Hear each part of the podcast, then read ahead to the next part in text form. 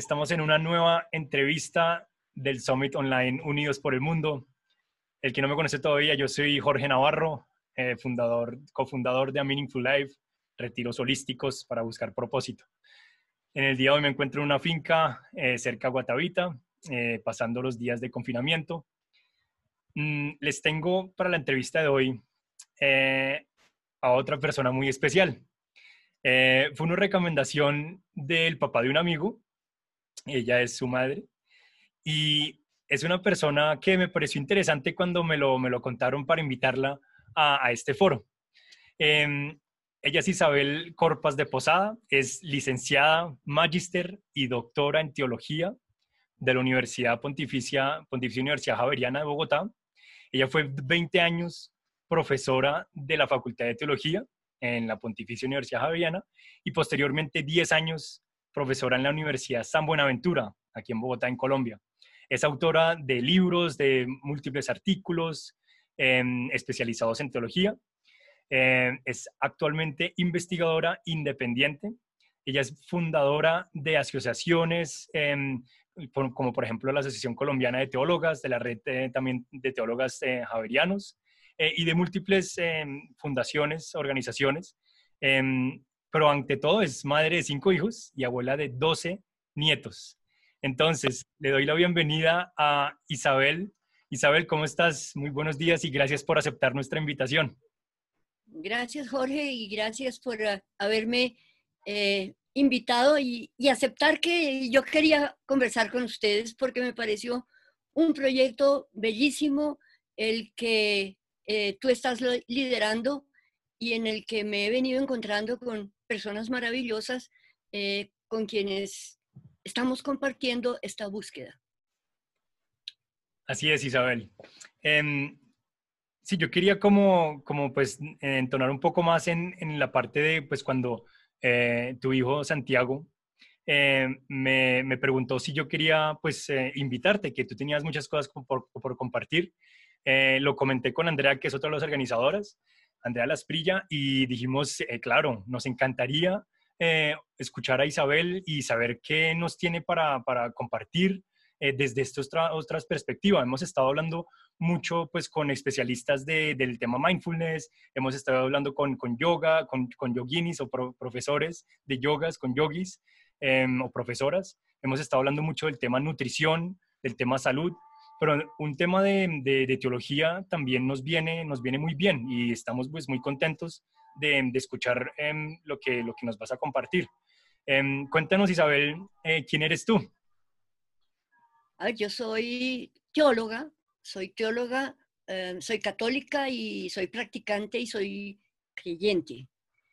Eh, aunque los teólogos replanteamos gran cantidad de, eh, digamos, de maneras de entender eh, la religiosidad. Y quizás somos más terrestres, más, más sencillos, menos elevados de lo que uno se pudiera imaginar. Em, como acabas de decir, pues tengo una larga historia, una larga vida también, de, ah, en el mundo de la academia, pero también de escribir y de compartir. En últimas, lo que la teología hace es tratar de identificar y de comunicar eh, cuál es el, el, hacer de Dios en, en la historia y en la vida de las personas. Obviamente, en el caso de la teología católica, el hacer del Dios Padre, nuestro Señor Jesucristo, el Dios del Antiguo y del Nuevo Testamento, y que en esa tradición descubrimos cómo actúa y lo vamos replanteando para cada, para cada circunstancia y cada momento de la historia, ¿no? de golpe en algún momento se entendió de manera diferente a como se entiende hoy. Pero en todo caso es un Dios del amor, un Dios que se, se abaja, que se agacha, que se acerca y que es un Dios que salva. Y es bonita lo, que, lo que significa esa palabra salvación y que es donde en últimas nos encontramos todos, que es en una transformación que acontece en nuestro interior, que nos transforma y que nos pone en movimiento fundamentalmente porque el cristianismo es una religión activa, dinámica, nos pone en, camino hacia un servir a los demás. Eso sería fundamentalmente. Nos vamos luego, pues obviamente, para nosotros eh, es el mensaje de Jesús, eh, mensaje de Jesús que es propiamente el Evangelio, la buena noticia. La palabra Evangelio significa buena noticia. Y la buena noticia de que Dios está con nosotros, eh, camina con nosotros y, yo sí creo, lo creo firmemente, que Dios eh, actúa en nosotros permitiéndonos amar, por ejemplo, el amar al enemigo, permitiéndonos perdonar, permitiéndonos reconciliarnos, permitiéndonos eh, movernos para servir a los demás. Y luego el tercer pie de este, de este trípode es la, la iglesia, que es la comunidad de los creyentes, los y las creyentes, y que no es solamente el mundo de los curas, sino que lo, la conformamos todos. Es la comunidad en la cual nos unimos en nombre alrededor de la persona de Jesucristo para estar unidos todos, eh, con Dios, que es nuestro Padre, y por lo tanto eh, vivir la experiencia de fraternidad. Y obviamente las mujeres hablamos también de sororidad. Y eso es lo que yo quisiera compartir con ustedes y, ver dónde nos pegamos eh, unas tradiciones con otras. Bueno, genial y muchas gracias por eso, por, precisamente por compartir tu, pues, tu, tu, conocimiento, tus estudios, pero ante todo, pues tu experiencia de vida. Eso es, eh, va a ser muy útil para, para nosotros, para todos nosotros. Mm, pasando un poco al tema de la semana, Isabel, eh, de priorizar, ¿no? Ya pasamos, como hemos hablado varias veces, por una semana de depuración, de limpieza, de sanación, por medio de pues de, también de herramientas como es em, el perdonarme a mí mismo, eh, el estar conmigo mismo, el interiorizar. Ahora estamos en una parte de, priorizar, ¿no? De ya sé que no quiero en mi casa o en mi cabeza, en mi mente, eh, quiero enfocarme en unas áreas que, em, a las que les quiero poner más energía, eh, más atención, quiero creatividad, orientarme. Entonces, empezando Em, con, con el tema priorizar, eh, para ti, ¿qué sería importante tener en cuenta nosotros durante, durante esta semana? Y no solo durante la semana, sino también para lo que se viene, la tercera, cuarta semana y para nuestras vidas. Bueno, pienso que priorizar está siempre encarnado, enraizado en ese momento que cada uno vive y que en este caso estamos viviendo todos de manera muy, que sería, diría yo, como muy parecida, muy igual, ¿no? Eh, este microorganismo que, nos está cambiando la vida, pero que sobre todo nos tiene que cambiar la manera de vivir la vida. Y yo creo que el priorizar para mí en este momento fundamentalmente está en esta experiencia de aislamiento que nos está llevando a lo que en la tradición cristiana se ha llamado el desierto. Si, ustedes se acuerdan, em, los grandes maestros de la espiritualidad en la tradición católica, que fueron los, los anacoretas, los eh, los monjes que, eh, trapenses, cartujos, los benedictinos, que en un espacio mm, y en una experiencia de retiro, de aislamiento, han estado en comunicación permanente con Dios. Los grandes místicos que siempre han vivido esta eh, experiencia de comunión con Dios en el aislamiento. Quizá nosotros ahorita tenemos que aprovechar este momento de desierto que la historia, en el que la historia nos, nos mandó, nos llevó, nos trasladó, para replantear la vida. O sea, esto no tienes que, nos está cambiando la vida, pero sobre todo la manera de mirar la vida y de vivirla. Y es eh, preguntarnos qué estoy haciendo, qué puedo hacer y qué eh, debo hacer. Nuestra tradición cristiana, eh, enraizada en el Evangelio, es muy dinámica y nos lleva es a actuar en favor de los demás.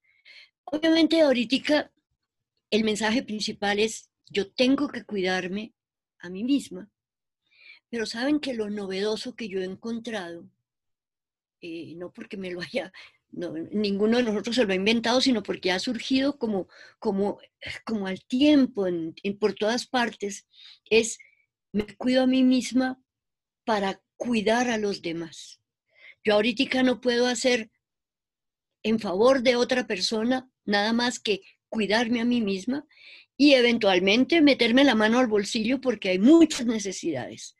De manera que el nuestro es un es una tradición en que nos lleva a movernos en favor de los demás. Yo no me puedo quedar quieta, sino que no, es quietista, sino que es dinámica.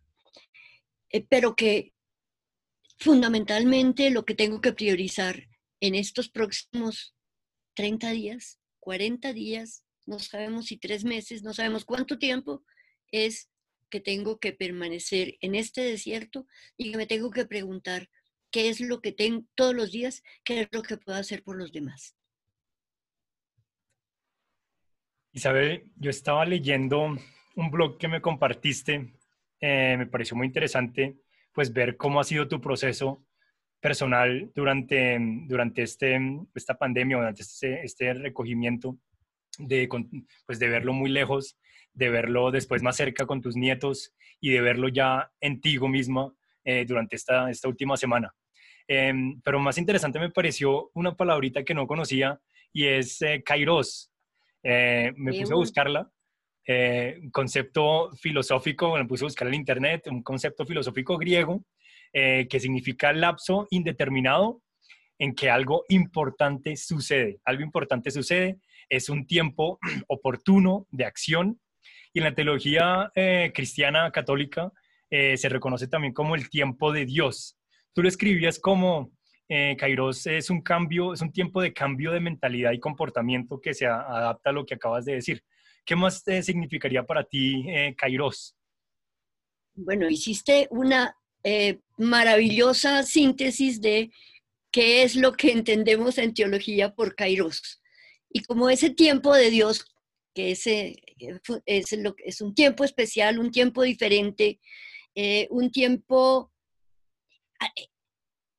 también como en el, en el, en el, es impredecible, pero cómo los momentos de crisis se convierten en momentos de crecimiento y yo creo que eso es lo que es un momento de salvación.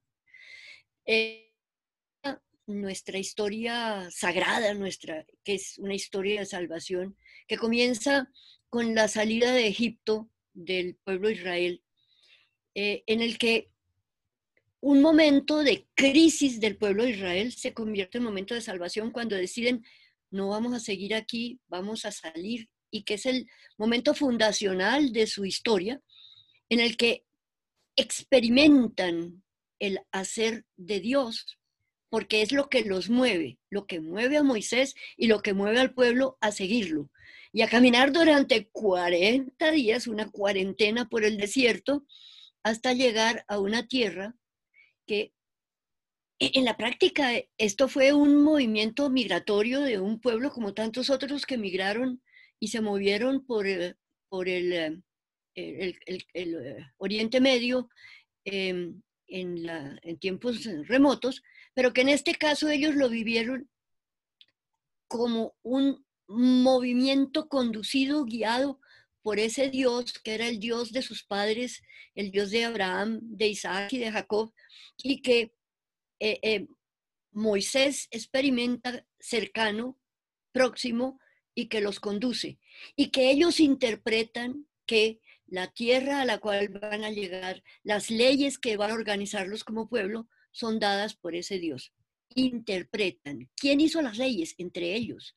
¿Quién les dio la tierra? El ejército que la conquistó, ¿verdad? Pero que ellos van interpretando que en ese hacer humano está preñado del hacer de Dios. Y esa es la fe del pueblo de Israel, que es la raíz de nuestra fe. Sí, pues em, eso que, mencionas y entramos a, hablar el tema como de la, de la divinidad, em, de lo desconocido, también muy conectado con, la espiritualidad. Em, me gustaría que nos, que nos ayudaras un poco en estos momentos de, o que nos, que nos, alumbraras, que nos guiaras un poco desde el punto de, desde el lado de la teología, con estos momentos de miedo, de incertidumbre, como se dice en inglés, como de blackness, eh, con posibles herramientas. Em, digo, pues, em, ¿qué podrías aportarle tú, Isabel Corpas, como, como teóloga, a, estas personas en crisis? Eh, hoy hace ocho días, tal vez, sí, hoy hace ocho días, el viernes, el viernes pasado, hubo una Em, oración bellísima eh, del Papa Francisco en la Plaza de San Pedro, en la que en una plaza totalmente vacía y que alguien comentaba que nunca esta plaza, que suele estar llena de fieles, nunca había estado tan llena de creyentes y no creyentes, porque nos unía a todos ese temor ante lo desconocido. Y el Papa comentó un texto del Evangelio, eh, del Evangelio de Marcos, en que Jesús eh, dice, les dice, están en una barca en medio de una tempestad y pues esa barca se compara con este momento y la tempestad también con eh, lo que nos está azotando. Y, y, y, Jesús les pregunta a sus discípulos que iban en la barca, ¿Por qué tienen miedo? Es que no tienen fe. Y el papá comentaba de una manera muy hermosa cómo, eh, pues yo creo que en estos momentos estamos llenos de miedo, porque yo hay dos cosas que, ya que eh, Jorge comentaba el, un blog que me dice que se los va a, poner para que quede a disposición de, de todos los seguidores de esta summit, eh, eh, es el miedo frente a una circunstancia de vulnerabilidad que estamos compartiendo globalmente y de incertidumbre que nos está golpeando a cada uno de diferente manera y que nos golpea a los jóvenes, a los viejos, eh, no solamente nos está golpeando probablemente el virus, sino esa incertidumbre de que no sabemos qué va a pasar mañana, que mis nietos no saben cómo va a ser, van a seguir sus estudios, pero que están en este momento viviendo el cada día en sus clases, en sus lecciones, que los papás no saben cómo van a enfrentar una crisis económica que se nos está viendo, viniendo a nivel global y que cada uno de nosotros tiene que armarse de valor, de un valor que nos tiene que salir desde adentro. Para mí, desde la fe, yo sí creo que esa, esa, ese valor se puede alimentar en la esperanza cristiana. Eh, si ustedes se acuerdan, en la tradición católica hablamos de fe, esperanza y caridad como de tres pies que se necesitan los unos a los otros. Fe que es eh, un creer, ante todo un confiar, es una, la, fidelidad es una confianza, eh, es un confiar en que Dios actúa en nosotros y nos puede transformar y que nos hace capaces de enfrentar dificultades y que la esperanza es que podemos seguir adelante. Ahora se, hablamos de eh, resiliencia y que nos hace valientes. Y el tercer pie, eh, que es la solidaridad, la palabra caridad está como mandada, nos incomoda a veces, pero que es la solidaridad con los demás, para saber que no estamos solos, que tenemos que remar juntos en la barca y que todo esto que desde todos los confines del mundo podemos hacer con nuestras palabras, con nuestras oraciones, con nuestra fortaleza, con nuestros testimonios, puede contribuir a que la barca no se vaya a pique en este momento.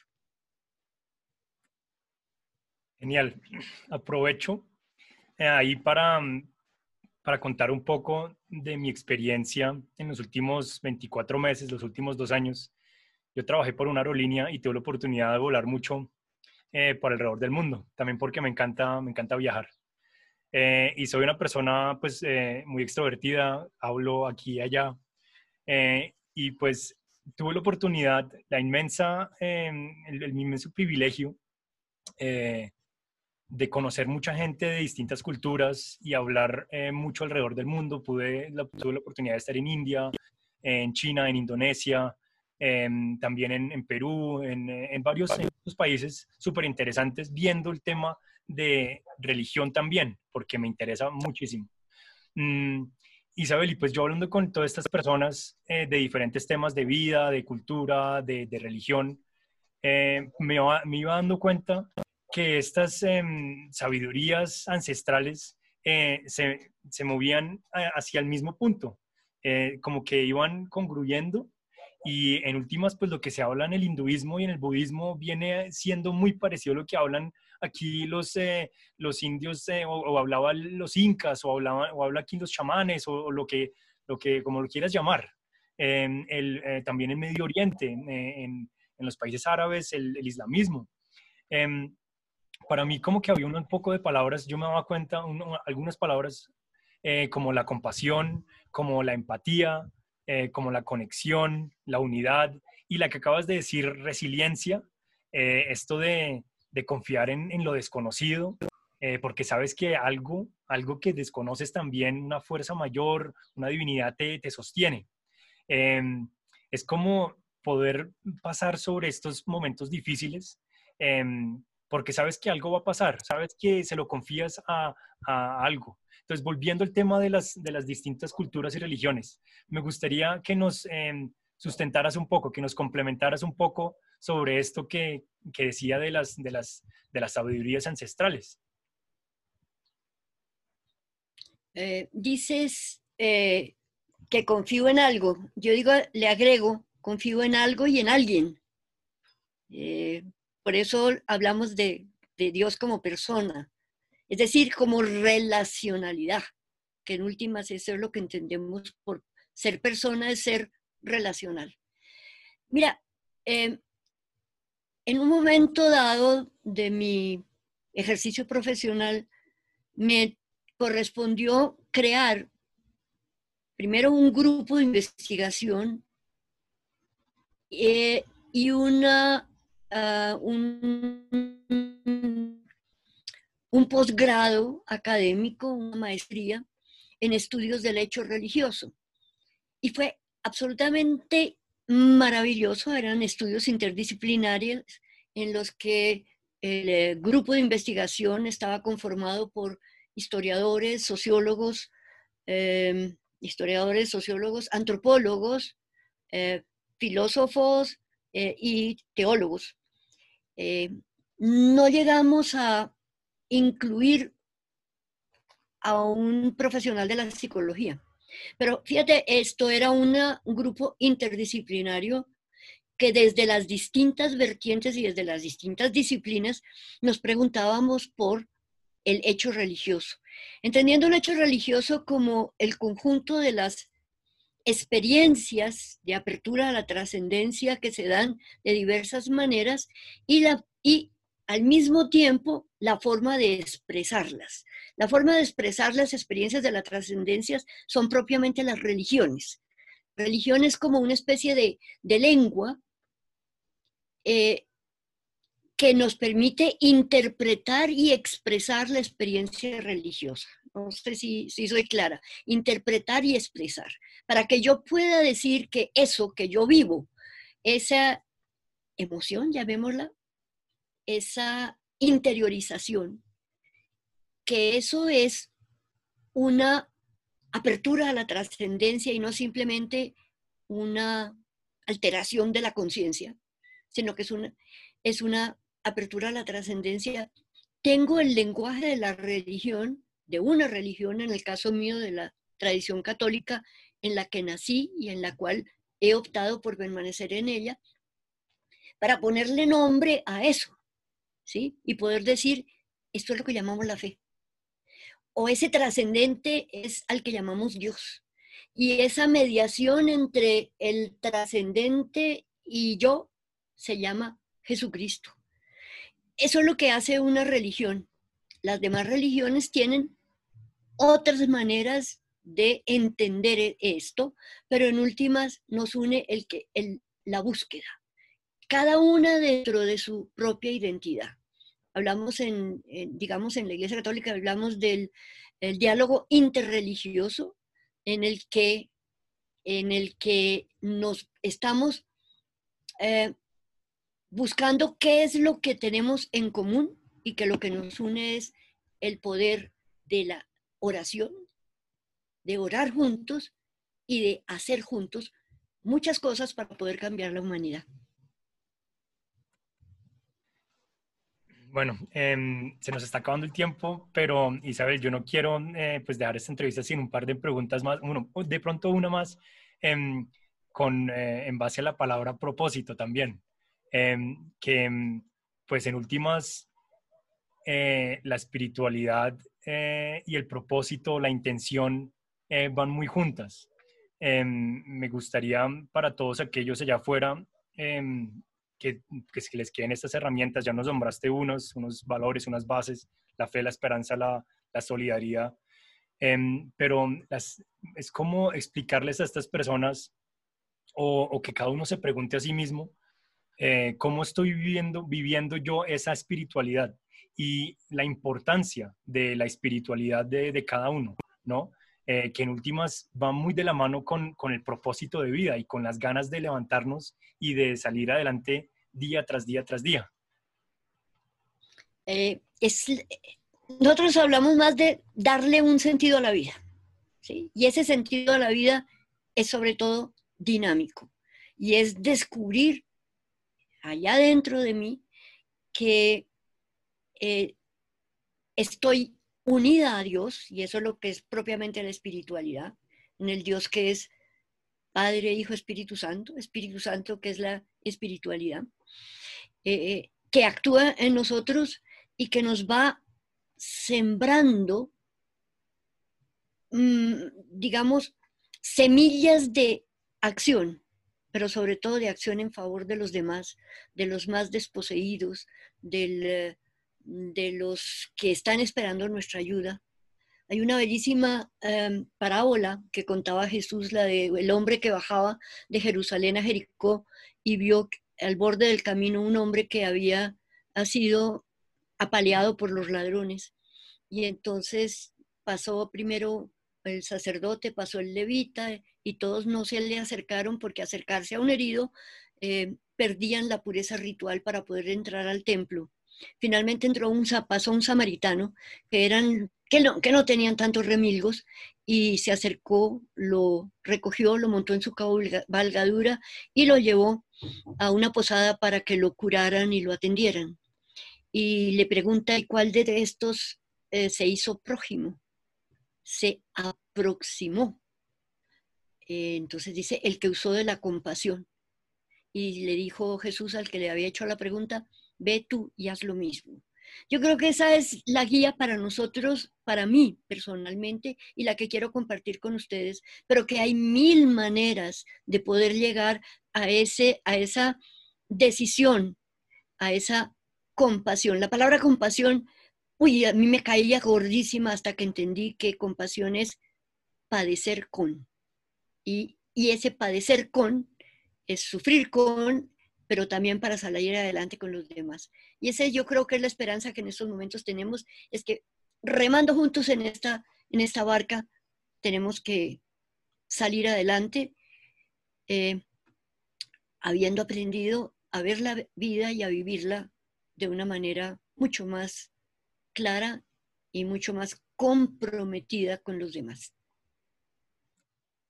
Es precisamente, Isabel, em, palabras y conceptos que nos han compartido otros ponentes en otras entrevistas. Nos están hablando mucho de, del servicio y de esa ayuda sin esperar nada a cambio. Em, gente que, que, son, por ejemplo, psicólogos o life coaches, como se les llama ahora, o, o pues expertos en, en, mindfulness que comentabas, de la nueva era, eh, profesores de yoga que están muy metidos en, las, en estas eh, pues, doctrinas de, de, movimientos, pero también de interiorización.